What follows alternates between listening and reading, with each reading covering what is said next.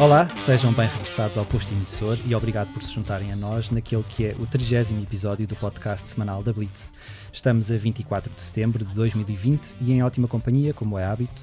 O meu nome é Mário Rui Vieira e falo-vos do nosso estúdio em Passo de Arcos. Tenho aqui ao lado, além da nossa ilustre convidada, a minha não menos ilustre colega, Rita, Lia Pereira. Olha, ia chamar-te Rita. Rita Pereira. Hum. Como é que te sentes? não me sinto muito parecida com a Rita Pereira. Pronto. Infelizmente os genes não são os mesmos, mas sinto-me bem, obrigada. Era, era, um bocado um misto Rita Pereira, Rita Carmo, acho eu. Sim, estavas a, foi... a invocar a presença da nossa querida fotógrafa. Exatamente, era, era mais isso.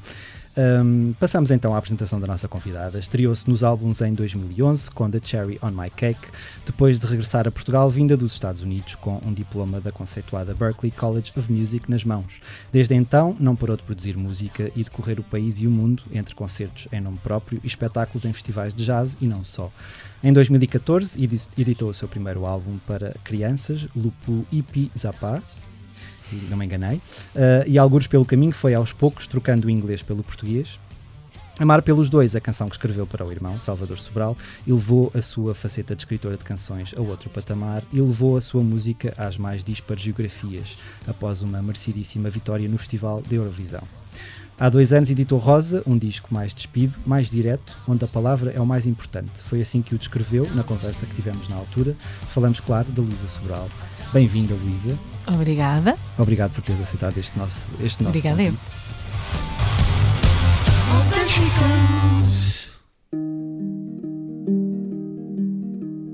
Meu amor, ainda és tão pequenino, mas o que eu cá dentro sinto já é maior que o mundo.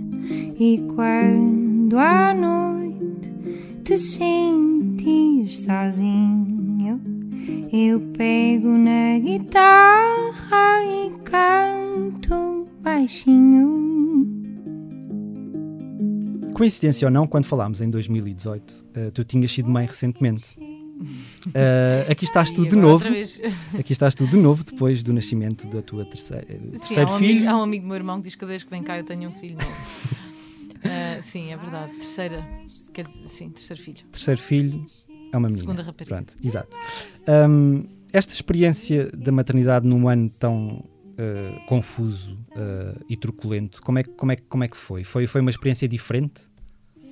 É assim, uh, eu nem sequer. Eu, eu, por acaso tenho a sorte de ter gravidezes sempre muito fáceis, eu trabalho sempre até ao fim. Nesta trabalhei quase até ao fim, porque entretanto depois tive que ficar em casa, não é? Como toda a gente.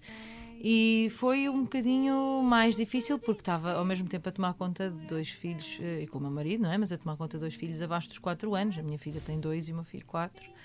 Por isso foi assim. A verdade é que eu acho que nem, uh, nem me lembrava que estava grávida. Eu lembro-me de só, eu só, eu só pensava, ah, estou grávida quando passava pelo espelho. Era tal a correria de tentar fazer coisas com eles e artes manuais. Fui, fiquei a rainha do Pinterest nas artes manuais. Fizemos crocodilos com caixas de ovos e robôs com caixas de cereais e coisas do género. Fiquei a rainha disso e de aulas de dança e inventava tudo. Até aulas de tarefas domésticas fizemos, em que eles aspiravam e estendiam roupa comigo. Tinha, eu tinha um grande horário, um grande horário havia lá em casa, porque senão eu ficava maluca. E, e, pronto, por isso acabei por viver esta, esta gravidez e tudo de uma forma, quer dizer, quase nem me apercebi. Um, depois, claro que ter o bebê foi uh, diferente, não é? Porque é tudo diferente, porque tenho que usar constantemente máscara, fazer todo o trabalho de parte de máscara é horrível. Uh, mas pronto, mas a verdade é que, como também não era o meu primeiro filho, eu estava muito relaxada com a situação. E e eu sou, sou muito positiva, acho sempre que tudo vai correr bem, então vamos ficar todos bem. Uh, não, não tinha um arco-íris lá em casa, mas, uh, mas acho sempre que vai correr tudo bem e, e, e, pronto, por isso, a partir do momento que eu também pude estar com a minha família, a partir do momento que nos juntámos, porque ao princípio estava só com o meu marido e com os meus filhos, e aí estava um bocadinho a dar em doida, acho, porque eu acho que precisava de falar com outras pessoas e parecia que eu achava que só estávamos seguros se estivéssemos assim. E eu acho que comecei ali a ter um pequeno, um pequeno chilique mesmo. E então, foi então que o meu marido às tantas me disse, mais tarde, já depois do confinamento, acho que devias ir sair com uma amiga uh, e falar. Uh, pronto, eu fui. E pronto, a partir dessa, dessa altura que eu comecei a falar com outras pessoas e a estar com outras pessoas, mesmo que com cuidado e, e poucas vezes, acho que fiquei melhor da cabeça. Pronto. E, hum, mas pronto, mas acho que foi ser mãe nesta fase. A única coisa mais, para mim, mais chata é que eu, eu gosto muito de, depois de ter os meus filhos, de poder namorá-los, não é? Uhum. Só eles. Os outros vão para a escola e eu também tenho um tempo para namorar o novo. E eu não tive muito tempo para namorar a nova, logo quando ela nasceu. Coitada, ela também é muito calminha. Então ela ficava, esquecia-me dela às vezes. Punha ali na sala, ela estava lá atrás e de repente, ai pá, íamos todos não sei onde. Eu, a Camila! E ia buscá-la, porque estava com os outros, não é? Ela estava a dormir, estava ali. E acabei por não ter muito tempo para namorar. Agora que eles foram para a escola, comecei a namorá-la com mais calma. Há uma, há uma canção que tu escreveste para o teu primeiro filho, Salva, que se chama Para Ti, uhum. que agora tu, tu, editaste, essa canção estava só disponível no YouTube, agora foi efetivamente editada Sim. como single, não é? Uh, sentiste que era uma espécie também de, de, de, encerrar de um ciclo, quer dizer, tiveste um primeiro filho, tiveste um segundo filho, agora tiveste a tua terceira filha e de repente esta canção voltou a fazer sentido para ti, suponho. Ah, não, mas não foi nada por causa disso. Eu, não. só, eu só editei mais porque, prático. ela, porque ela saiu numa novela. não, não teve nada dessa história. Ela saiu numa telenovela, então nós pensámos, temos que ir pôr no Spotify, agora já não faz muito sentido. Eu quis sempre que as pessoas vissem o vídeo quando ouviam a canção, uhum. porque para mim faz parte. Mas a partir do momento que a canção faz parte de uma telenovela e até tem outra história agregada a ela que não a minha, então, que as pessoas ouçam em todas as plataformas. A partir daí já, já não é mesmo minha, não é? Já é de quem quiser. Por isso, então, pusemos-la. Foi muito mais prático do que. Não do foi que nada poético, não. não e é uma história muito diferente da tua? O quê? Da telenovela? Da telenovela. Ai, não faço ideia. não te apresentaram uma história antes? Não, não, de... atenção, estou a dizer isto e não é nada que eu seja tipo, eu não vejo novelas. Eu adoro coisas tipo Quem Quer Casar com o Agricultor, isso, eu adoro esse tipo de programas. Uhum. Uh, quando as pessoas perguntam guilty pleasures, eu digo, não é nada guilty, é só um pleasure claro. mesmo, mas eu adoro ver esse tipo de programas. Mas telenovelas, por acaso, eu não vejo, por isso eu não faço ideia qual é a história do, do okay. personagem. Pronto. Essa canção acabou por ser eh, uma das mais uh, aplaudidas e acarinhadas nos concertos, não foi mesmo não estando num disco o para ti? Foi, foi é, é mesmo bonito. Ai, esta coisa da máscara está-me sempre a sair. Uh, é mesmo bonito uh, quando nós escrevemos uma canção e essa canção se torna a canção de alguém, ou seja, as pessoas apoderam-se das nossas canções para, e, porque fazem sentido com a vida delas. E então essa canção aconteceu muito isso, também pelo vídeo e tudo, mas uh, essa canção fez parte, depois recebi muitas mensagens e muitas vezes, pessoas, até na rua, as pessoas me dizem, eu lembro-me de estar no jardim e uma senhora veio com o carrinho e disse: Ai, minha filha, quando estava dentro da minha barriga, eu cantava-lhe a sua canção e agora ela está aqui, e não sei o quê. E então, uh, ou uma, uma rapariga também me disse que tinha ouvido a canção durante o parto. E, ou seja, é muito engraçado depois perceber que a canção se tornou parte da vida de outras pessoas e que, e que deixou de ser minha e passou a ser. De, e com essa canção aconteceu muito isso. E, uhum. e, é muito giro cada vez que alguém me vem contar, eu acho que é muito bonito. Ainda agora pus a canção na internet e, e muita gente escreveu lá no Instagram isso que isso ah eu punha eu cantava essa canção para a minha filha acalmava muito. E depois quando ela nasceu continuei a cantar e, e ela ficava calminha também não sei o quê. É mesmo bonito fazer assim o, o vídeo é uma espécie de time lapse não é? Vai acompanhando a tua gravidez até exato. Coitada era a minha mãe a filmar. E ela eu sou um bocado porque eu, eu, a forma a coisa estética eu adoro fotografia isso tudo e eu tenho muita noção do que é que eu quero. Uh, e a minha mãe sofre um bocado com isso porque eu quando eu não posso fazer, eu, não é? Estou ali, estou sempre, não, não vejo que a árvore está mais à direita e não sei o quê. Então, como ela filmou tudo torto, eu tive que acabar por fazer um cortar mesmo e ficar só com o plano americano. Eu tinha supostamente era tipo o corpo todo e tive que cortar aquilo tudo. Coitada, ela sofreu um bocado. Ela dizia, mas não ponhas a fazer estas coisas. Mas sim, é um time-lapse de, de, de, e há, há, um, há um segredo que é: houve uma altura que eu me esqueci de filmar e então eu pus um rabo de cavalo e filmei como se fosse tipo dois meses diferentes. Tentei pôr a barriga um bocadinho mais para a frente e fiz como se fosse um mês à frente. e essa canção foi daquelas que tu escreveste assim num instante, porque muitas pessoas com quem, para quem tu escreves uh, elogiam muito a tua rapidez. O António Sim. Zambujo, agora a Sara Correia também, dizem que tu és extremamente rápida a escrever. É, não tenho tempo, tenho que escrever logo no instante. Uh, essa. Acho que sim, já nem sequer me lembro quando é que a escrevi. Não me lembro quando. Mas eu escrevo canções rápidas em geral. Eu não fico muito tempo. Sai. Ou sai ou não sai. mas se, quando sai, sai rápido. Depois posso ir lá fazer umas correçõezinhas. Mas em geral sai rápido. Uhum. É como os poemas, eu às tantas pus-me a fazer, agora parei, mas antes da quarentena eu estava a fazer, fazia quase um poema por dia. E, e fazia assim rápido. Mas uh, agora tenho que voltar a isso também. Mas é um bom exercício. Pensas editar um livro? Sim, gostava ah, muito de editar um livro de poemas.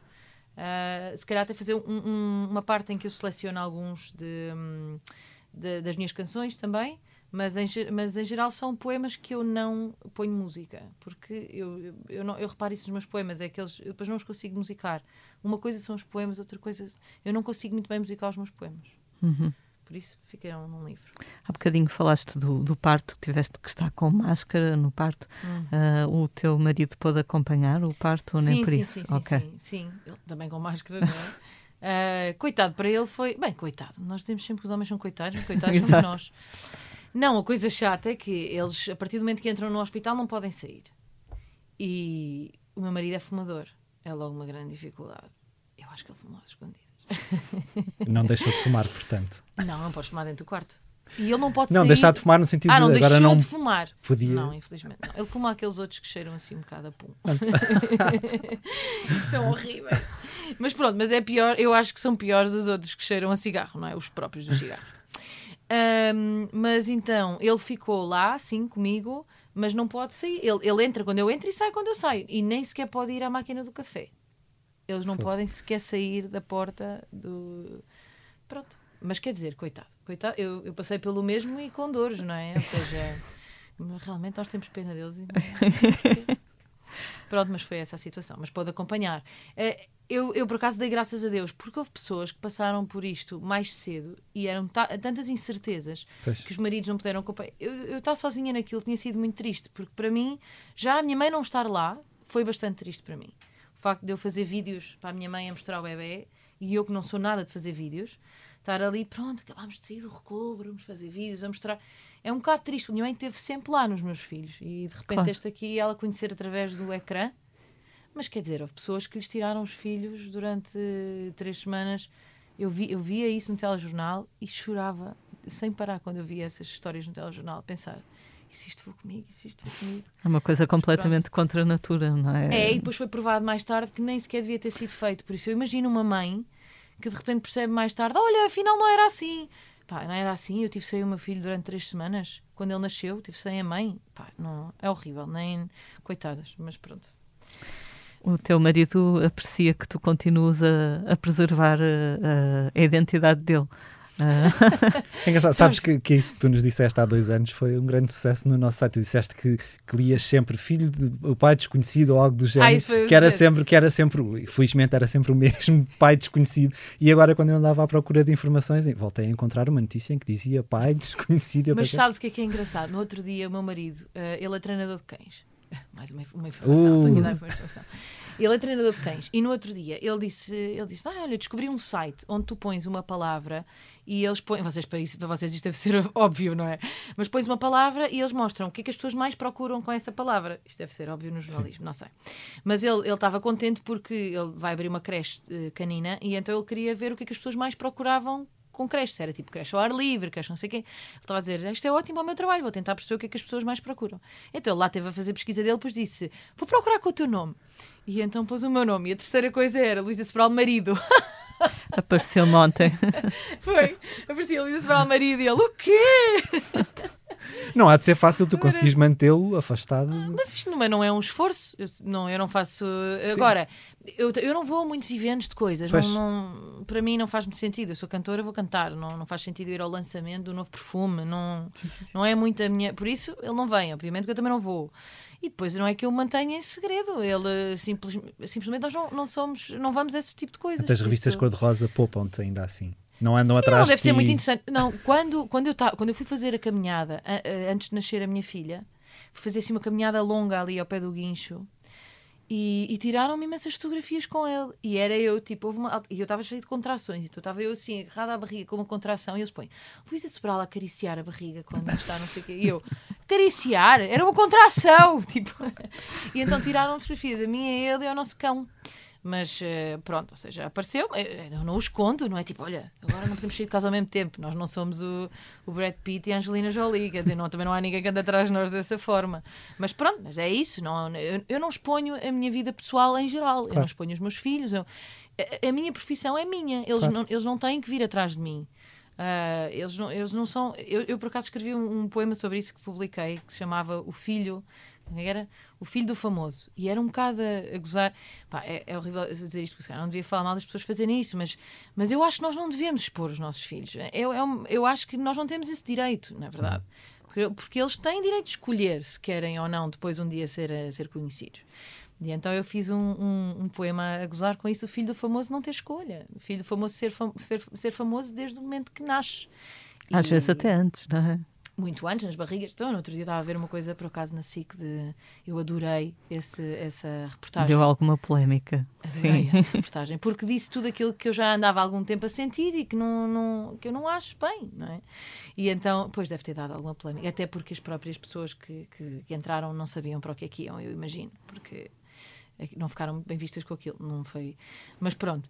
Mas eu estava a ver isso e a pensar, e havia uma delas que dizia: Ai, dá, o que dá imensas visualizações são as barrigas. E eu pensar, que horror!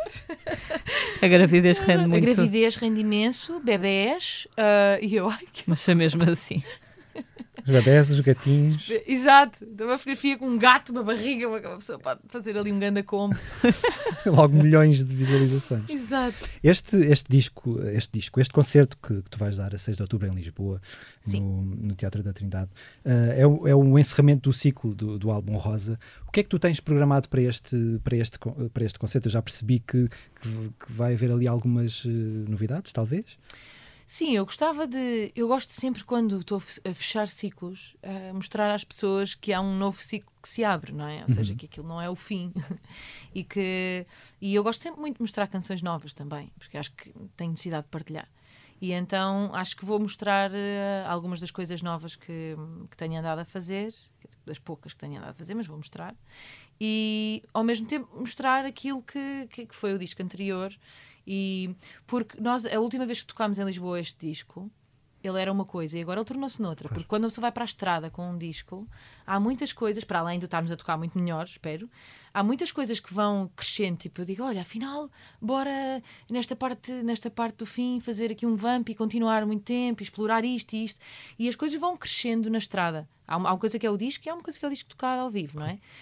E o disco foi crescendo muito na estrada e, e eh, como a nossa amizade, como a nossa interação, como tudo. E então isso é uma coisa que, que, que eu acho que depois se vê em. Ou seja, quem foi ao, ao concerto do, do, Rosa em Lisboa e se for a este, vai, vai notar que é um concerto bastante diferente. Mesmo as histórias, tudo o que eu de repente fui criando. Pronto, o disco tem. cresceu, não é? Tem, tem mais dois anos, então tem uma vida, toda uma vida que, que nós vamos tentar mostrar. Tu, é, há uma coisa que eu, que eu penso sempre, por exemplo, para mim o final do ano é sempre um encerrar de um ciclo. Tu é quando, quando um disco chega ao fim da vida, é, é, é um, é, é, aí que tu sentes efetivamente, é pá, dei um salto para, vou agora dar um salto para o futuro, para o desconhecido. Depende, eu tenho vários ciclos. Eu, eu sinto, para mim, uh, os meus ciclos são quando eu faço anos. Hum. Esses são os meus ciclos de vida. Eu sempre que faço anos tomo novas decisões para a minha vida. Ou pelo menos uma decisão de uma coisa que eu vou querer mudar nesse ano. Uhum. Eu sou mesmo muito organizada. Né? De, eu normalmente até faço listas. Mas apontas? Era isso que eu ia perguntar. Sim, eu por acaso tenho ao lado da minha cama uma lista que fiz, mas ela é de há dois anos, mas continua lá colada. Uh, mas tenho coisas do género. Vou ser mais organizada nas refeições de cá de casa, ou coisas assim. Tenho todo o tipo de coisas. Este ano eu decidi uma coisa, e é bom até eu dizê-la aqui para depois eu ouvir e não tiver acontecido. Eu, este ano, eu vou dedicar-me a, a tocar melhor o meu instrumento. Uh, ou seja, estou a ter aulas de guitarra outra vez, eu acompanho, mas eu quero ser melhor. E então, este ano, ou seja, todos os anos eu decido assim uma coisa. Este ano é essa. Vou, estou a ter aulas e quero ser melhor. Por isso, e a escrever mais também. Mas isso, pronto, isso já, já faço naturalmente. Por isso, esses são os meus ciclos pessoais. Uhum. Uh, os ciclos de disco, sim, mas eu, eu acho que acabo por ter sempre o ciclo de disco e o meu ciclo pessoal acabam por ser sempre também um bocado mas eu acho que um disco também nunca acaba, não é? é Completamente, não é? Eu acho é que começa a ter vontade de fazer outras coisas e aí eu inicio um, mas eu acho que as canções são eh, intemporais, não é? Acabamos por continuar. Eu continuo a tocar canções do meu primeiro disco agora. Uhum. Não, Não é ficas, não que- ficas com aquela coisa do pá, esta canção para mim já, já passou um bocado, eu já não me identifico tanto com ela, isso acontece muitas Claro que vezes. acontece, por exemplo, com o Chico. O Chico Hum. é uma canção pá, que, que se, me, se, se me pedis para tocar aqui, não me apetece nada. Mas depois, em concerto, eu sei que as pessoas gostam Claro. e depois é divertido por isso, porque as pessoas querem cantar comigo e então ganham uma nova vida em. Agora, se eu gosto da canção, se me apetece ouvir, não. Mas, mas como as pessoas gostam, acaba por ganhar essa vida quando eu toco para elas. Ah, mas sim, há canções que já. E eu, eu ouço os meus discos e alguns pensam, ai, não fazia nada isto assim. Mas eu acho que isso quer dizer que há um crescimento. Claro. Não tem necessariamente que ser uma evolução, mas pelo menos há uma, há uma mutação, é? E há sempre a oportunidade de explorar essa mutação em palco, não é? De alguma forma. Sim, e eu toco, há canções que eu toco do primeiro disco e que toco da maneira de, que eu sou agora, não é? E então isso também é interessante, é ir dando essa nova ah, abordagem, ah, ah, consoante, quando o tempo vai passando, dou uma nova abordagem às canções antigas. Depois deste concerto especial no, no Teatro Trindade, vais também juntar-te aos teus amigos e dar aqueles espetáculos finalmente. Ser querido. do- verdade. dos desconcertos. Eu, eu, na altura falei convosco individualmente antes dos concertos que tiveram Uhum. que ser adiados e fiquei muito curiosa porque eu nunca, nunca vi, mas achei que o conceito era muito engraçado. Ai, agora tens que ir aos. Agora Bem, aqui ir. são só em, em fevereiro. Mas Exato. pronto, mas também não falta muito. Para quem não está familiarizado, queres explicar assim por alto aquela Sim. ideia engraçada? Então, o- estes concertos são concertos eh, completamente improvisados e as canções são sempre. as- aquilo que nós escrevemos é sempre baseado ehm, no que acontece no momento. Ou seja, nós temos vários jogos. Temos seis, sete jogos, já não lembro quantos é que são. Vou dar o exemplo de um. Ahm, chama, o César chama alguém do público e põe essa pessoa numa moldura lá em cima. Sem falar. Não, essa pessoa não pode dizer nada. E eu e o Miguel vamos escrever uma canção sobre quem nós achamos que aquela pessoa é só baseado no aspecto físico, não é? Ahm, posso dizer que eu, a primeira, no primeiro concerto, acertei no nome e, on- e de onde aquela pessoa era. Era o surfista, não era? Isso foi a coisa mais incrível. Isso Nunca é mais arrepiante. aconteceu. Isso é Nunca mais arrepiante. aconteceu. Eles, ah, mas eu conheço. Não conheço, juro, não conheço. Mas ele tinha uma t-shirt que tinha uma, uma prancha e eu pensei, olha, é da Costa da Caparica. E depois acertei no nome O dele. nome. É assim, também, por exemplo, se dissemos isto a um estrangeiro, ele diz, também em Portugal chamam-se todos igual. E é verdade, muito- nós não temos assim tantos nomes. As pessoas, as pessoas têm assim. pá, a verdade uma- é que há nomes que são de Tem uma amiga, gente, é? uma amiga inglesa que diz que em Portugal toda a gente se chama ou Ana ou João. E realmente Então, é um... eu cheguei, eu cheguei a. a Mas a ela ir diz João viajar. ou diz João? João. João. Claro. Eu cheguei a viajar com a minha banda e, éramos, e eram todos João. Éramos. Eram todos João. Tipo, havia um que era substituto e o substituto era o João. Então, de repente, era o João, não sei o quê, João, não sei o quê, João, não sei o. Ou seja, para ir viajar, íamos lá para fora, eles todos. Porque, claro, os portugueses chamam-se todos João. Nós só estávamos a confirmar isso. Exato, E agora aconteceu aquela lista de apoiantes à candidatura da Marisa Matias à presidência, eram 600 mulheres apoiam Marisa, a Marisa Matias. Eu abri por curiosidade, eh, são, são famosas, mas são sobretudo anónimas, pronto, Sim. digamos assim. E, eh, e estava por eh, ordem alfabética e as Anas eram pá, à vontade, umas Mas é 100. porque Ana é tipo Maria. É tipo Ana não sei quanto. Exatamente. Não é? É como as Marias. Sim, sim, tipo sim. Maria Rita, Maria Sim, sim. Sem dúvida. Pois, sem dúvida. também. Mas pronto, mas acertei. Ou seja, são, o- são assim jogos, são jogos mesmo divertidos, sempre de composição. Ah, o primeiro, por exemplo, também é assim de- o César vai buscar alguém ao, ao- ao público ah, e, e- nós e começa a tirar coisas dentro da mala. É, a pessoa tem que deixar, não é? E nós e vai fazendo perguntas e nós vamos escrevendo a canção da mala, que é, qual- que é a canção sobre a mala daquela pessoa. Ah, É sempre muito divertido, claro que também tem, tem muito a ver com as pessoas que acabam por subir ao palco, mas, mas ele também já tem tanta experiência a escolher, não é? Que ele já sabe perfeitamente. Ele, Não é ele para diz pessoas tímidas, não sempre, é? não, ele diz sempre assim, que tem imensa graça, que é, nu- o segredo é, nunca podes escolher nem quem quer muito ir, nem quem, Quem não, quer, quer. de todo ir. Pois. Tem que estar ali, no meio. Porque quem quer muito é o engraçadinho que já vai dizer montes de piadas e não sei o quê. Mas tem que ser quem está no meio, quem está no meio. Mas ele é muito bom a escolher e são muito divertidos os concertos. E depois o que é giro é que é sempre diferente, não é? Tudo depende da pessoa Claro. que, que sobe a palco. Mas acaba por ser um trabalho sob pressão, não é? É muito cansativo. É mesmo muito cansativo, porque escrever canções assim, fazer rimas, e é, é, é mesmo cansativo. Mas por outro lado, ou seja, às vezes eu estou ali em concentração e, e esqueço-me que estou em palco, porque temos o computador à frente e enquanto o César vai falando isso, eu estou a, a escrever como, e aquilo é uma coisa mesmo uh, intelectual, não tem nada de. Eu estou ali só a tentar descobrir rimas e não sei o quê, fazer aquilo com, com o Miguel e nós esquecemos que estamos em fazer um espetáculo, não é? Nunca Aquilo é tiveste uma um coisa- bloqueio criativo aí. Claro, mas muitas vezes o que acontece é o, é o, o Miguel também me ajudar ou eu ajudo o Miguel, não é? Ah, mas, mas mesmo esses bloqueios, o que eu aprendi, e eu que sou uma perfeccionista e que, e que não lido muito bem com, com quando falho, é, aprendi isso muito com o César ali, que é isso também faz parte do. do- eles, eles- as pessoas que estão a ver adoram ver isso, adoram ver o processo. E se nós também fomos demasiado perfeitos, nem sequer é credível. Ou Claro. seja, é, é interessante ver esse processo, é interessante ver que eu não consigo arranjar uma palavra, que as pessoas me podem ajudar com essa palavra. Ou, é interessante ver o processo. As pessoas gostam mesmo é de ver o processo. Por isso. Não e é o que diz o César, e nós estamos a falar sobre isso. É o que diz o César. Não, eu- estas canções não têm que ser canções que vão sair no, no- vosso disco. Tipo, isto é. Mas já pensaram E nisso? podem rimar. Ah, eu um por acaso, há, um, há um- também um dos jogos, não vou contar, mas pronto, há um dos jogos que, que, que eles dizem que as canções que me saem podiam estar no- sempre nos meus discos, mas eu não me lembro delas, porque aquilo é assim, acabou. Claro. E, quer dizer, se filmarmos, ah, ah, pode ser que, não sei, mas são, saem completamente no momento, por isso. Mas pronto, não sei, não me lembro nem de uma. Recentemente escreveste a canção habitual, eh, depois do, do assassinato Ah, do sim. ator Bruno Candé. Ah, já disseste que te custa mais cantá-la do que te custou escrever. Ahm, quando ouves políticos portugueses a dizer que não, não há racismo em Portugal, o que é que pensas? penso que são brancos, não é? Porque Exato. acho que quer dizer, é um bocado. Isso, isso é uma estupidez, uma pessoa dizer que não há racismo em algum lado. Há, há sempre pessoas racistas, não é? Ah, dizer que não há racismo é. É uma, não sei, é não ter contacto nenhum com a realidade. Todos nós já assistimos a comentários racistas. E essas pessoas o quê? Não são, não são. Porquê? Porque não são a maioria.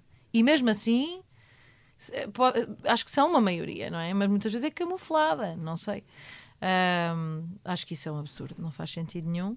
Ahm, eu escrevi essa canção porque eu tive necessidade de, de falar sobre o assunto sem ser só um Black Lives Matter, não é? Porque acho importante por, por esse tipo de posts, mas, mas eu senti, quando eu, eu sinto mesmo necessidade às vezes de escrever sobre certas coisas. Não tem que ser necessariamente assuntos ou não tem necessariamente que ser isso. Pode ser. eh, no outro dia vi um documentário lindo sobre uma bailarina e, e há imenso tempo, tenho é que ter tempo para fazer isso. Com isso, isso acontece-me, fica aqui. E o Bruno Candé também me aconteceu isso. Ficou aqui durante imenso tempo, tipo, eu quero escrever sobre aquilo. quero E eu tinha uma ideia inicial até, que era fazer uma. a canção chamar-se Nódoa Negra, ser sobre a ideia. fazer essa. essa ahm, comparação essa da nódoa negra de ser mas não saiu por aí. Depois acabou por, por outro sítio. Mas ah, eu tenho essa fica aqui na cabeça até eu ter tempo para me dedicar àquilo. E do Bruno foi assim ou seja é sobre aquilo que me apetece escrever e que está aqui dentro e tem de sair.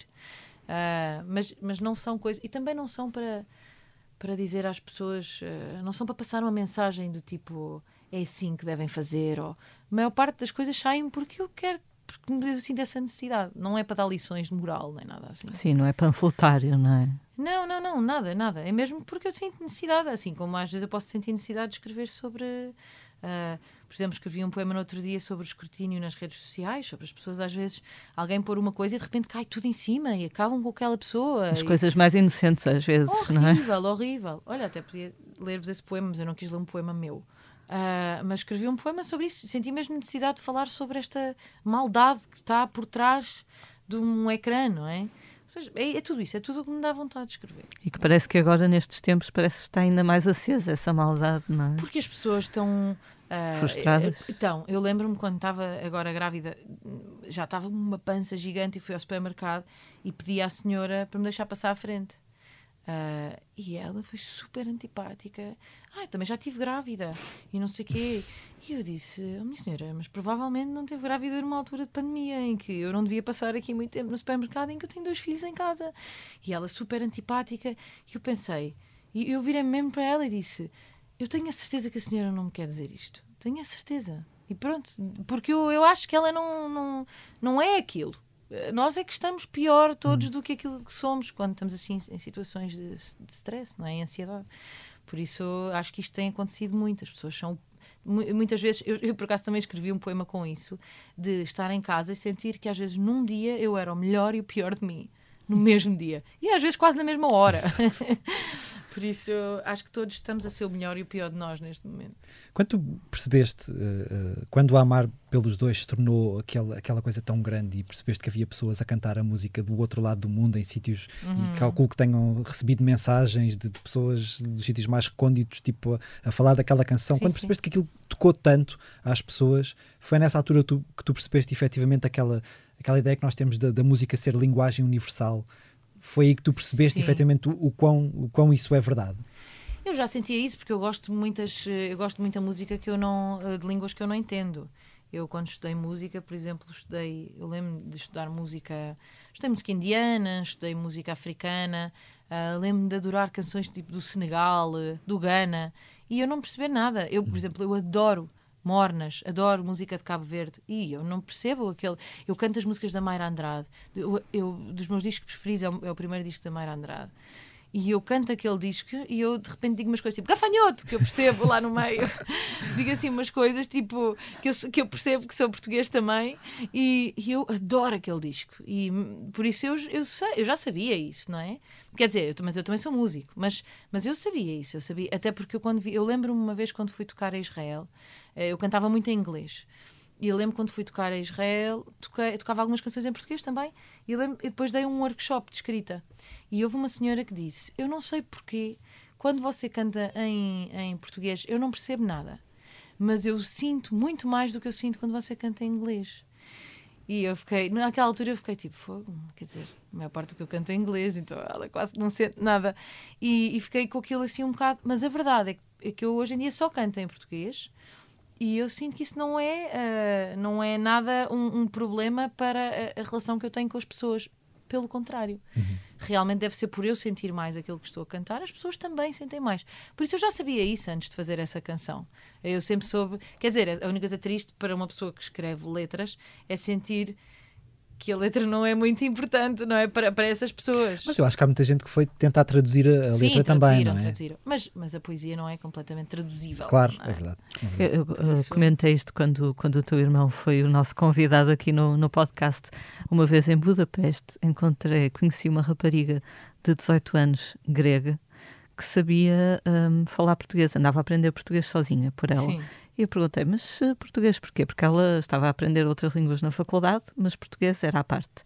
Eu, mas porquê o português? E ela, assim um bocadinho envergonhada, e eu pensei, um namorado ou qualquer coisa. Claro. E depois ela acabou por dizer, foi por causa do Salvador. Oh. Ela tinha-se apaixonado pela Isso é canção. É Acho que era por ele. E eu acho que também, também um pouco é? aqui, também. acho que ela não nos vai ouvir. Uh, mas ela e ela sabia bastante bastantes coisas e que até giro. tinha uma boa pronúncia e tudo. E provavelmente ela apaixonou-se pela sonoridade da língua também. É? Sim, e depois conhecia, imagina, conhecia o Luís Severo e o Tiago Betancourt e não sei o ah, que, porque eram. Uh, e eu, mas como? E outros até menos conhecidos, porque eram as recomendações no Spotify por ela ouvir que o Salvador giro. Sobral. Eu achei isso Bem, muito o engraçado. Luís Severo já é, já é super especial. Ela... Sim, sim, sim. Que giro. Pá, isso é essa. Eu, nós também. Há um, há um japonês que é maluco pelo meu irmão e, e, também conhece as minhas coisas. E ele conhece também assim as bandas mais indie de Portugal e ele canta as músicas todas, o japonês. Por isso, pronto, é assim. Lá está, é magia. É, é verdade. Assim, eu, eu também sou muito fascinada por línguas. Eu nunca, eu nunca andei, nem eu nem o meu irmão, nós temos isto também em comum. Que é, nenhum de nós andou numa escola de línguas e nós os dois falamos cinco línguas. Tipo, e por isso é que eu digo muitas vezes: ah, não vais pôr os teus filhos na escola nenhuma de línguas para eles aprenderem inglês. Eu nunca andei em nenhuma e falo cinco línguas. Tipo, acho que não é. Se uma pessoa gosta realmente disso, depois há de aprender. Não, não que acho línguas que seja... é que vocês falam? Falamos as mesmas. Quer dizer, o meu irmão agora fala muito melhor francês, porque a mulher dele é francesa. Eu falo francês, mas não é a minha pior fala uh, português, não é? Uh, inglês, espanhol, italiano e francês. Ok. Mas o, o Salvador andava a aprender uma outra língua, era o quê? O meu, o meu irmão anda a aprender sueco. sueco. Isso, é isso. Sim, mas isso é porque ele é maluco. eu, mas eu também andava a aprender japonês, ou seja... Pronto, é, então... Também, se calhar. Eu conheço umas miúdas que uh, aprenderam coreano por causa da K-pop. Sim, não mas, isso, não, mas isso acontece muito hoje em sim, dia. Sim. É, é, é, como o japonês por causa do anime. Também, pois, também acontecia. O meu professor de japonês dizia que a maior parte dos alunos que ele tinha era por causa do anime, que eu nem sequer gosto nada, por acaso. Não era nada a minha razão para aprender japonês. Mas, mas sim, mas eu acho que tudo que sirva para aprender línguas, eu acho que é, é tão giro uma pessoa poder falar, eh, sim, chegar sim, a um sítio e falar outra língua, não sei. Claro, claro. Esta, esta semana o, o Pedro Abrunhosa escreveu um texto uh, aguerrido de defesa da cultura, uh, celebrando o facto de o Senado espanhol tê-la considerado um bem essencial para, para a qualidade de vida dos cidadãos. Uh, ele diz que a cultura não é um bem das elites e deixa uma frase uh, que eu acho muito bonita: a cultura é ver mais longe, é abraçar os filhos, sussurrando-lhes o futuro. Uh, o que é que tu pensas da forma como a cultura é, tratada em, em, Portugal neste, neste momento? Ai, eu acho que a cultura não é tratada em Portugal neste momento e eu sinto mesmo que nós fomos completamente deixados uh, uh, nesta altura da pandemia. Sinto que, que fomos completamente esquecidos pela Ministra da Cultura. Foi horrível. Toda, toda aquela ideia inicial de fazer um festival, depois afinal já não se faz o festival, então desaparece e não se faz nada. E foi, foi muito mal. Eu sinto completamente que ela nos abandonou, uhum. mesmo. E acho que todos nos sentimos assim. e não sei, acho que isto acontece constantemente da cultura ser vista como uma coisa, uh, isso, isso um bem de elites, não é? De, quando a verdade é que, por exemplo, se falarmos da música, que é a cultura que eu conheço melhor, não é? Uh, a, a música, todos o tipo, todo o tipo de classes gosta de música. Porque, e a música está acessível neste momento a Exatamente, a exatamente. E nós também, e nós mesmo músicos já assumimos que a música, nós se calhar não é, não é bom dizer isto, mas é verdade que a música para se ouvir, não em concerto, é um bem grátis. É que nós já quase que assumimos isso, porque porque que tem sido assim, é assim, e realmente, e mesmo quando, quando é para ganhar, não se ganha nada. Estes streamings não se ganha nada. Então nós já começámos a perceber que o importante é as pessoas chegarem até a nossa música e depois nós fazemos dinheiro com concertos e com, de outra forma, não é? Mas, mas acho que já todos assumimos que, que, que isso acontece assim. Agora, hum, eu sinto que nós fomos mesmo abandonados neste momento. E não é para fazer o papel de coitadinha, é mesmo porque todos sentimos isso. E nós tivemos que arranjar cada um as suas ferramentas para, por exemplo, eu e o meu irmão fizemos um concerto para conseguir, para tentar pagar às nossas equipas os concertos perdidos. E para mim foi espetacular. Uh, eu, eu consegui pagar uh, todos os meus concertos e este do Trindade, metade do, do Trindade. Até. Por, o que vai ser bom, porque agora, como só podemos ter meia sala, também pois. não vamos, a receita não vai ser igual. Um, mas cada um teve que pegar na, naquilo que tinha, nas armas que tinha e trabalhar por si próprio, porque nós não fomos ajudados de maneira nenhuma. E eu nem falo por mim, porque eu acho que quem está à frente dos projetos tem sempre assim uma caminha, tipo, tem ali sempre um apoio e nós, obviamente, que pronto, que conseguimos sempre eh, pôr de parte mais algum dinheiro. Mas as pessoas que vivem de cada concerto, eu vi os roadies, os técnicos de som, os técnicos de luz, de repente ficaram completamente uh, uh, sem. Teve que ser a GDA tentar uh, alguns, alguns apoios, mesmo a SPA não fez nada. E, e, pronto, que também já, para mim já era um bocado de esperar. Mas a verdade é que de repente cada um foi um salve-se quem puder. E pronto, e nós, e nós líderes de projeto, quem, quem, quem pôde, tentou ajudar os seus. E foi isso que aconteceu. Ou seja, acabou por haver aqui uma, um sentido de comunidade, eh, mas, mas sentido de comunidade não geral, sim, sentido sim. de comunidade pequenina. Uh, e pronto. Mas tu sentes que de alguma maneira este, porque, porque no fundo acaba por ser uma coisa que está a ser discutida de uma forma nunca, se calhar, nunca foi discutida antes, não é? A questão de, de, de, de da precariedade. Da é? precariedade pois. se calhar agora que, que, isto está a ser falado de uma maneira mais intensa, poderá vir alguma coisa de bom daí? Eu acho que era super importante nós temos um sistema como há, por exemplo, em, por exemplo, em França, que é maravilhoso e que apoia muito a arte, que é nós conseguirmos, por exemplo, uh, um ano estamos a trabalhar e, e fazemos uma média de X euros por mês, não é? outro ano ou outros meses em que não conseguimos conseguir que o Estado uh, pague essa média. E obviamente que isso depois tem que ser. Aquilo é equilibrado, não é para sempre assim. Mas é feito porque, porque a arte é assim. Nós não estamos constantemente sempre em concerto. Nós às vezes temos muitos concertos, outras vezes não temos concertos e, e tem que haver um equilíbrio aqui. E, e, e, o, eu acho que faz parte o, o, o Estado também ajudar a que, a que, haja, a, a, que haja cultura no país, não é? Isto também, no, no fundo, a nossa cultura também é um bilhete de, de para, para, para, para, para, os outros países nos conhecerem também. Eu acho que houve muitos países também que conheceram, que começaram a ouvir a nossa música, talvez até pelo amar pelos dois. Sim, sim, ou seja, sim. nós somos embaixadores de, do nosso país quando, quando saímos daqui ou quando fazemos música ou quando fazemos arte em geral. Por isso não faz sentido que isso não seja uma preocupação para, para para, o governo em geral, não é? Por isso, é isso. Acho que, que tem de haver novas medidas. Acho que essa medida que há em França, eh, eu vejo isso também com a minha cunhada. Ela para durante um ano, só tem direito a isso durante um ano, não é? Mas, mas tem direito, por exemplo, a parar, uh, o música parar durante um ano para, para, para trabalhar no seu projeto. E, e, ser recompensado por isso. No fundo, nós também estamos a dar ao país, não é? A cultura é um, é um bem que fica. Por isso, acho que, que, é, que, seria de pensar fazer isso, mas acho que é isso que estás a dizer faz sentido. Às vezes precisamos passar por estes períodos para começar a pensar melhor na maneira como as coisas são feitas. Um, pegando noutra frase do, do, Pedro sobre, sobre a cultura ser essencial para a humanidade, ele diz: vai um pouco daquilo que tu, que tu estás a dizer, vai um, pouco, um pouco ao encontro daquilo que estás a dizer. Nós construímos identidade, temos memória e projetamos o futuro. Um, o que é que tu antevês para o teu futuro e agora, eh, pensando no, quer dizer, em 2021, nós esperemos que haja um futuro. Uh, eu acho que estamos todos com essa meta, não é? Sim, tipo 2020 sim, que está a ser um ano tão difícil. É para fechar. É para, é para fechar, vamos lá ver o que é que, o que, é, o que, é que de 2021 tu estás a pensar uh, fazer. É assim, primeiro em 2021 eu faço 10 anos de carreira. Que é ok. Uh, gostava de fazer alguma coisa para celebrar esse, esse marco para mim, não é? Não sei o que ainda. Eu não tenho, eu nunca fui muito ambiciosa em, em, Sou ambiciosa na minha carreira, mas não sou ambiciosa do tipo. Para mim, é, o maior sonho é fazer um coliseu ou coisa. Eu não tenho nada dessas coisas. Eu gosto de fazer projetos específicos, não pela grandiosidade, grandiosidade das coisas. Ou... Por isso, não sei ainda o que é que quero fazer, mas acho que quero juntar pessoas uh, com quem eu gostei de trabalhar durante estes 10 anos. Acho que isso seria o melhor.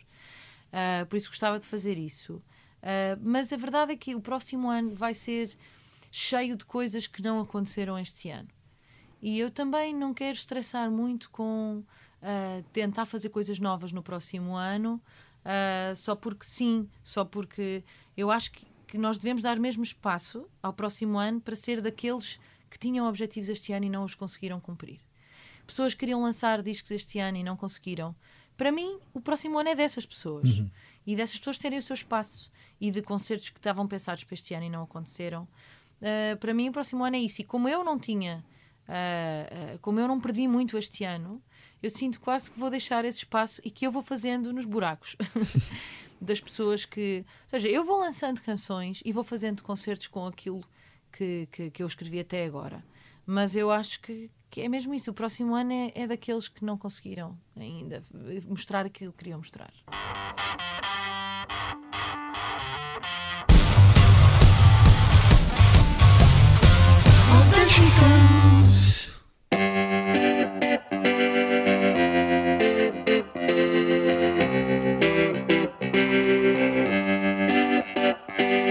There you go again with your first world problems.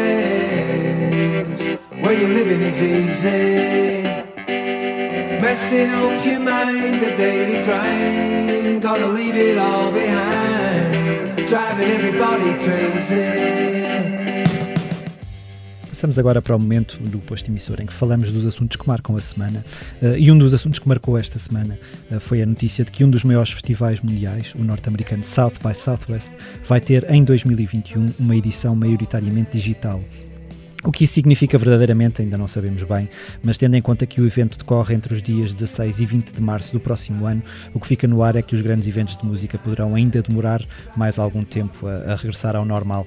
Uh, anunciando, uh, anunciado como uma experiência digital, o evento vai contar, como é hábito, com showcases, uh, conferências, debates, exposições exibições de filmes, com o cartaz a privilegiar os artistas que foram afetados diretamente pelo cancelamento da edição deste ano. Recorde-se que as datas calharam precisamente no momento em que, em que a pandemia eclodiu. Uh, a organização diz estar a trabalhar com as autoridades de saúde e responsáveis políticos da cidade de Austin, no Texas, onde o festival se realiza, no sentido de levar a cabo também um evento físico, para lá do que está programado para acontecer online. Um, Luísa, o que é que tu pensas sobre isso? estávamos a falar de 2021, tu achas que ainda vai ser um ano meio termido em termos de, de, de, concertos ou achas que de alguma maneira? Porque na verdade as coisas vão sendo, aliás, os adiamentos dos desconcertos foi um bocado representativo Sim. daquilo que, que é tipo, pá, não, isto daqui a, a, cinco meses já vai estar, nós já vamos conseguir fazer isto ou aquilo e na verdade tu pois, pensas... Pá, faz-me confusão essa notícia, porque eu, eu, já fui a esse festival, uhum. no South by Southwest, já lá fui cantar. E esse festival é tão giro e, e é uma cidade que que vive toda para o festival nesse, nesses dias e há música por todo o lado e há tanta uhum. gente na rua e de repente pensar que, claro, isso não pode acontecer, não é possível fazer o festival nestas condições, não é? E, e é Estamos a falar daqui a seis meses, na verdade, não é? É Por verdade, é mas eu acho que se calhar isso são coisas tão grandes e que, e que precisam de tanta, de. É tanta gente que vem de outros países e é preciso tanta coisa que, que é muito claro. arriscado. É muito arriscado, não é? Não estamos a falar dos desconcertos, que no fundo é uma equipa de 15 pessoas, não é? Sim. Uh, estamos a falar de várias bandas de vários países e pronto, por isso não dá. E, e num país que, pronto, que tem aquela pessoa que tem à frente, não é? Ou seja, é tudo uma incógnita. O que eu acho é que é um bocado o que aconteceu connosco nos desconcertos. Nós marcámos o desconcerto para fevereiro uh, com a sala do Coliseu cheia. Uh, agora só se pode ter 50%. E nós não sabemos se isso vai poder acontecer em fevereiro. Ou seja, nós vamos atirando as, as uhum. coisas para a frente e vendo se as coisas vão acontecendo. O que eu acho que nós não podemos fazer é, é deixar de tentar. Porque eu vejo agora muitas salas que não estão a marcar porque têm medo. Uhum. E, e, eu acho que isso, não sei, quer dizer, também se calhar é, é o meu lado a ver as coisas, mas eu acho que nós temos que tentar, pelo menos. Temos que tentar marcar. Se a, se a coisa não acontecer, acontece noutros moldes, mas mas não desistir, não não dizer, não não uh, não assumir que o próximo ano não vai existir na cultura, não é? Temos que tentar. Claro. As pessoas continuam e até porque a cultura neste momento está a servir uh, um papel importantíssimo que é fazer com que as pessoas durante aquele momento que eles estão não pensem nisto é uma aquilo é muito importante para o lado de uhum. equilíbrio mental das pessoas. A cultura também tem esse papel. Muita gente uh, durante esta pandemia ia ouvir música. Eu lembro quando fiz aqueles concertos, quando fizemos aqueles concertos, mesmo no início do isolamento. Um, fizemos uns concertos online que se chamavam não sei o quê, de casa, já não me lembro. Um, era o Festival da Fica em Casa? Era isso, o Festival da Fica em Casa. Eu lembro das pessoas dizerem obrigada porque durante um tempo eu tenho companhia e não penso nisto. Porque, porque há, há muita gente com depressões neste momento, há muita gente. Uh, uh, há muita gente com, com problemas uh, mentais, não é? E, e, e, eu acho que a cultura ajuda muito isso, ajuda as pessoas durante aquele momento. Ainda mais coisas como o desconcerto, como os comédia à la carte, como, que ainda eu estava a falar sobre isso com o baixista que está a trabalhar comigo neste disco que eu estou a produzir, é dos comédia à la carte. E estávamos a dizer que as pessoas durante aquelas duas horas estão a rir à gargalhada e quer estejam de máscara ou não, esquecem-se que estamos a passar por isto. É importante nós não ficarmos em casa a ver notícias o dia inteiro. Eu, quando isto começou, vi o telejornal do, do, do hora do almoço e o da noite. Exatamente. Eu também. E depois, eu agora já não vejo nenhum. Sabem o que é que eu vejo? O Expresso Curto. Pronto. Que é a minha Ainda coisa bem. preferida para saber as notícias.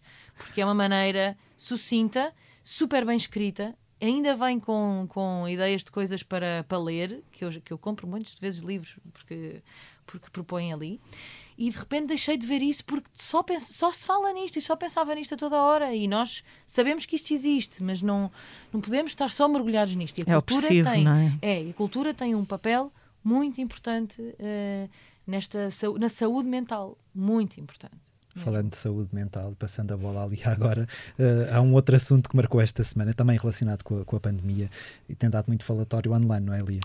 É verdade, eu, eu, sinto que nós estamos num filme e esta parte do, do filme é aquela parte em que as pessoas já estão cansadas de todas as restrições e começam a revoltar-se.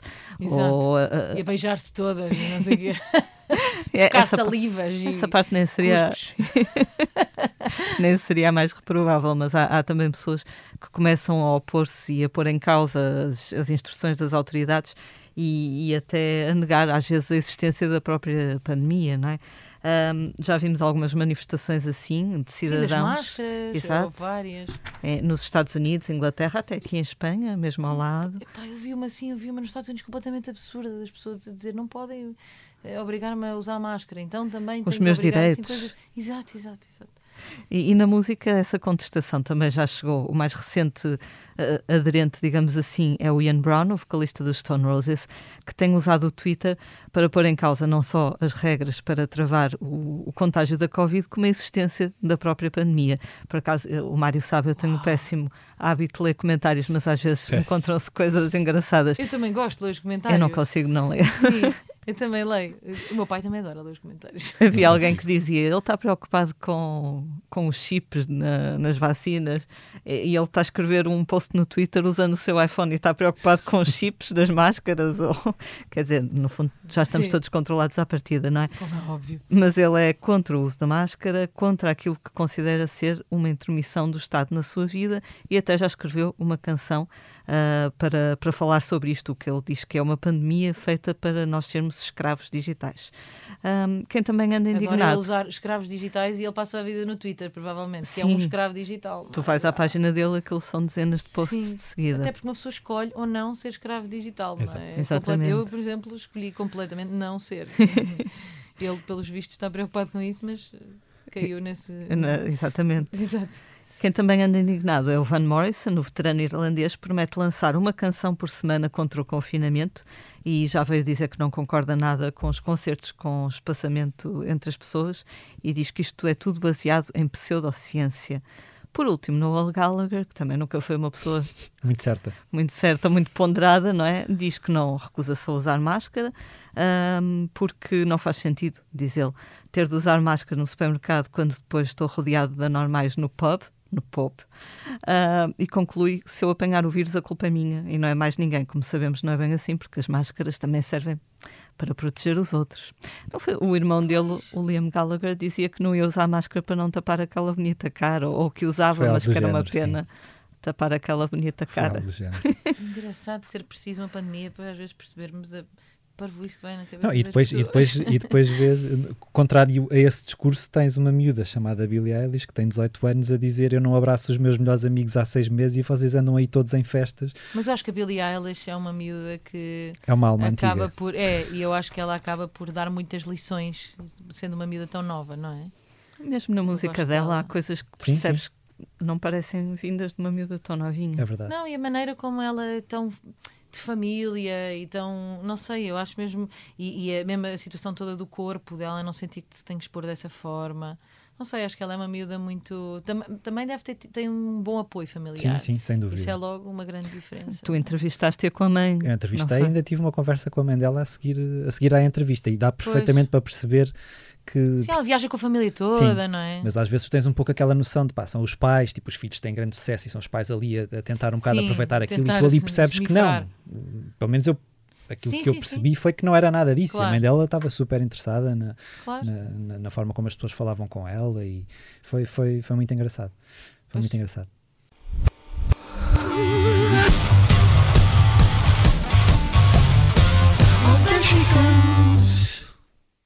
Oh oh I guess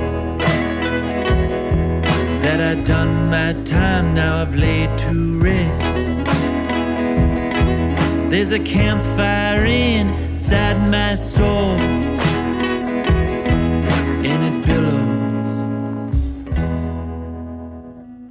Uh, vamos agora ao momento em que falamos do que andamos a fazer e passo novamente a palavra à Lia, que entrevistou recentemente o norte-americano Kevin Morby. Uh, de que é que falaste com o rapaz? Ele estava bem disposto? Estava bem disposto, estava lá com o seu bonezito no seu estúdio caseiro no Kansas. Isto foi por, hum, por Zoom, por isso é que eu sei em que preparos é que ele estava. Sim, Ah. calhar de cuecas, mas isso já não, não é. Estava Possível, sentado. é possível, estava sentado, não posso não posso saber, mas ele esteve a falar sobre Sundowners, que é o seu sexto álbum, que sai agora em, em outubro. Um, Sundowners foi uma palavra que ele encontrou para se definir a ele e à sua namorada, que também é música, porque, pelos vistos, quando estavam a escrever este disco, um, sempre que lá no meio do Kansas, numa, uma, assim, numa casota meio isolada, uh, sempre que o sol começava a pôr-se, eles sentiam aquela melancolia. Pronto, então arranjaram essa palavra Sundowners, que acabou também Sim. por É servir de título, é uma palavra bonita. Ahm, falamos deste disco, então, falamos da sua ligação a Portugal, que é tão forte ah, que ele pensa mesmo ah, vir viver para cá, dependendo também do resultado das eleições Pois. nos Estados Unidos em novembro.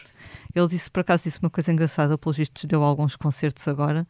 Ah, ele disse, ah, fez a primeira parte de um, de um artista seu amigo e diz que tocou num sítio que tinha capacidade para 9 mil pessoas, mas que só tinha 200 pessoas devido à pandemia. Que foi muito estranho, mas que ao mesmo tempo ganhou alguma esperança, pronto, de voltar a poder fazer isto. Só que ele foi do Kansas ao Colorado uh, de carro e voltou de carro também, acho que ainda é uma distância bastante grande, e disse que viu milhares de cartazes de apoio ao Trump, pronto. Pois. Mas que ainda e assim... o Kansas, ainda por cima, não é? Faz parte do, do Ali, Texas e isso. aquilo é tudo muito conservador. ainda Exato. é muito- E então, mas ele diz que continua a ter alguma esperança porque se calhar eh, por 10 cartazes de apoio ao Trump aparecia um cartaz do Black Lives Matter que há uns anos nunca apareceria naquela região.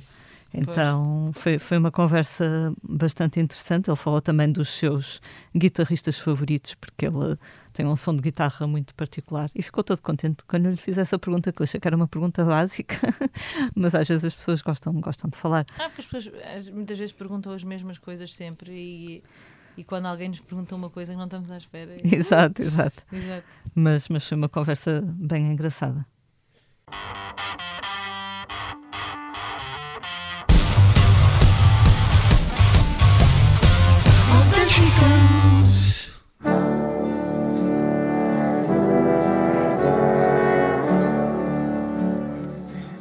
E agora seguimos para aquele momento do posto emissor em que falamos de- da música que andamos a ouvir com mais insistência. Uh, Lia, conta-nos lá quem é que editou um álbum de surpresa esta semana. Então, no início desta semana, os Fleet Foxes, que já estavam assim em banho-maria há alguns anos, ah, anunciaram que iam lançar um disco. E não houve cá redes sociais nem nada, foi com cartazes na rua em Paris. Pronto, Que Giro. diferente. Portanto, não são os cabras Ah. digitais, os Fleet Fox. Mas e lançaram, já lançaram? Olha, Sim, sim, sim. Seu, seu ont- ah, ontem, Sim, Penso Ah, que ok. vou sim. ouvir. seu ontem, ah, chama-se Shore, ou seja, Costa. Pelos vistos é um título inspirado num acidente que o Robin Pecknold, que é o vocalista, o líder da banda, teve quando fazia surf há uns anos, que ia perdendo a vida. Então, quando chegou à costa, pronto, teve aquela sensação de safame e chamou então este disco assim. Ah, é um disco dos Fleet Foxes, mas no fundo é um disco mais dele, porque pelos vistos ele tinha muita pressa em acabá-lo e com a pandemia e tal, acabou por não reunir a banda. Mas há muitos. Que horror. Eu acho que ele deve ser um bocadinho. Nós podemos dizer porque eles não nos estão a ouvir, deve ser um bocadinho tirano, mas pronto. Exato. Olha, pessoal, uh, Ah. acabei isto. Vai ter de ser assim. Azar. Pena. Exato. Mas tem muitos outros convidados que devem ter gravado à distância. O próprio do Kevin Morby, com quem falei ontem, o Tim Bernardes, o brasileiro Tim Ah, que Bernardes, giro. canta em Gosto inglês. tanto do Tim Bernardes. Também eu, ele canta em inglês e em português no- numa música. E ele. O Robin Pecknold fez um agradecimento a toda a gente que trabalhou no, no disco e diz que é um super fã do Tim Bernardes e que foi uma honra trabalhar com ele. Uau. Eu já ouvi isso quando chegar a casa. ele, ele diz que é, é uma homenagem a muitos eh, músicos que o inspiraram, como Nina Simone, Arthur Russell, João Gilberto ou Sam Cooke. Ahm, mas é também um conjunto de, de canções mais acessíveis, pareceu-me, do que o último álbum dos Fleet Foxes. E para as pessoas não ficarem talvez zangadas, ele disse que para o ano já tem nove canções prontas para lançar com os outros Ok, membros da ok. banda, com as outras raposas. Pronto. Eu, do meu lado, trago um, um disco nascido no continente africano, mas com vontade de conquistar o mundo. A sul-africana Moonchild Sanley já é uma estrela de créditos firmados no seu país, mas tenta agora a sua sorte internacionalmente com a ajuda da editora independente londrina Transgressive, que tem no catálogo nomes como uh, Foles, Tudor Cinema Club ou Sophie.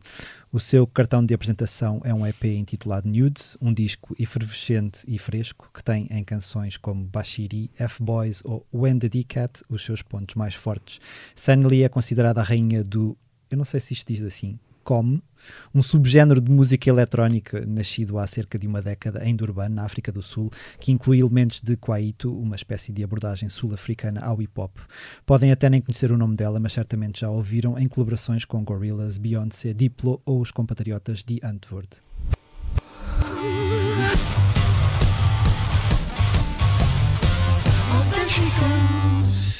Com que voz chorarei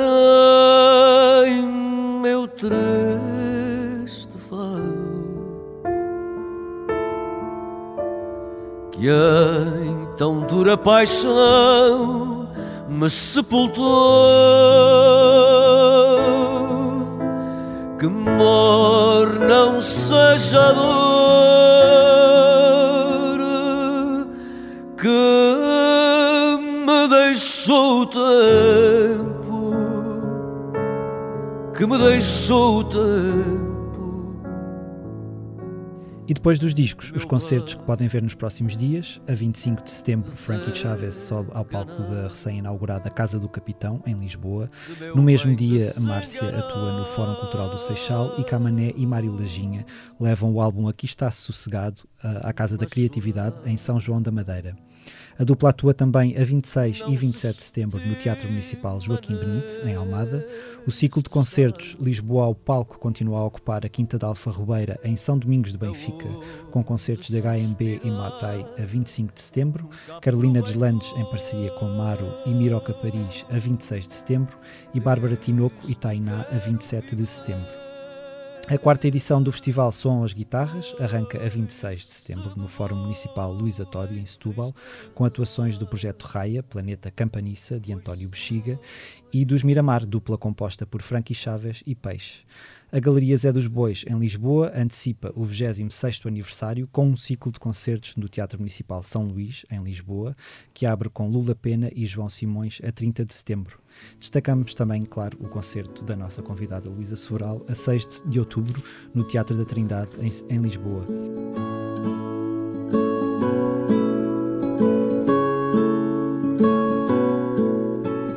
Vais receber que o saibas estimar e querê-lo para sempre, que o saibas cuidar, tudo ensinar, que o saibas amar. E chegamos assim ao fim de mais um posto emissor. Uh, fica o nosso agradecimento à Luísa. Obrigado por teres Obrigada. aceitado. Que concertos maravilhosos todos esses. É verdade. com vontade. E esteve também neste posto emissor a jornalista Lia Pereira. Eu sou o Mário Riviera. Os temas de abertura e conclusão são da autoria de Legendary Tigerman e a edição multimédia esteve a cargo de Ruben Tiago Pereira. Como é hábito, finalizamos ah, com uma curta leitura da nossa convidada Luísa. O que é que nos trouxeste? Ora, eu trouxe Sofia de Melbreiner porque é a minha poetisa preferida. Ah, e é um, porque a Sofia é da minha família, é o meu maior orgulho, essa da família Ok. da Sofia de Melbreiner. Ah, porque ela é prima da minha avó, era, não é? Quer dizer, não sei se uma pessoa deixa de ser prima depois já não estar cá, mas ah, e então, pronto, é o meu orgulho. Eu digo sempre que sou da família da Sofia de Melbreiner. E ela acaba por ser da família do meu pai também, porque a minha mãe e o meu pai são primos, Ok. afastados. Ah, Os meus avós eram primos direitos. Da Pronto. parte do meu pai. Pois há sempre pessoas que fazem piadas, ah, então já percebi, não sei o quê. Ah, Exato. Não é? Mas pronto, eles eram primos afastados e a Sofia acaba por ser das duas famílias, sendo que é mais da minha mãe. E então ainda nós falamos muitas vezes sobre ela e de eu tentar saber um bocadinho mais sobre ela, porque eu adorava ter podido conhecê-la um bocadinho mais. Mas pronto, então trouxe aqui um poema dela ah, com o livro. É verdade, há muitas pessoas Pronto, que trazem trazem telemóvel, o eu trouxe o iPhone. livro.